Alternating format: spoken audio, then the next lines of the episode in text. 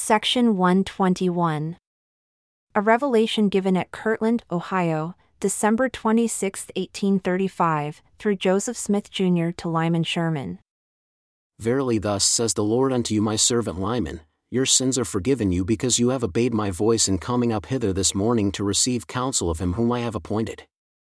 Therefore, let your soul be at rest concerning your spiritual standing, and resist no more my voice, and arise up, and be more careful henceforth in observing your vows which you have made and do make, and you shall be blessed with exceeding great blessings.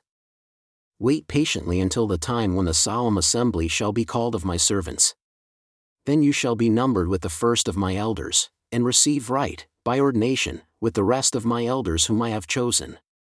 Behold, this is the promise of the Father unto you, if you continue faithful, and it shall be fulfilled upon you in that day that you shall have right to preach my gospel, wherever I shall send you, from henceforth from that time.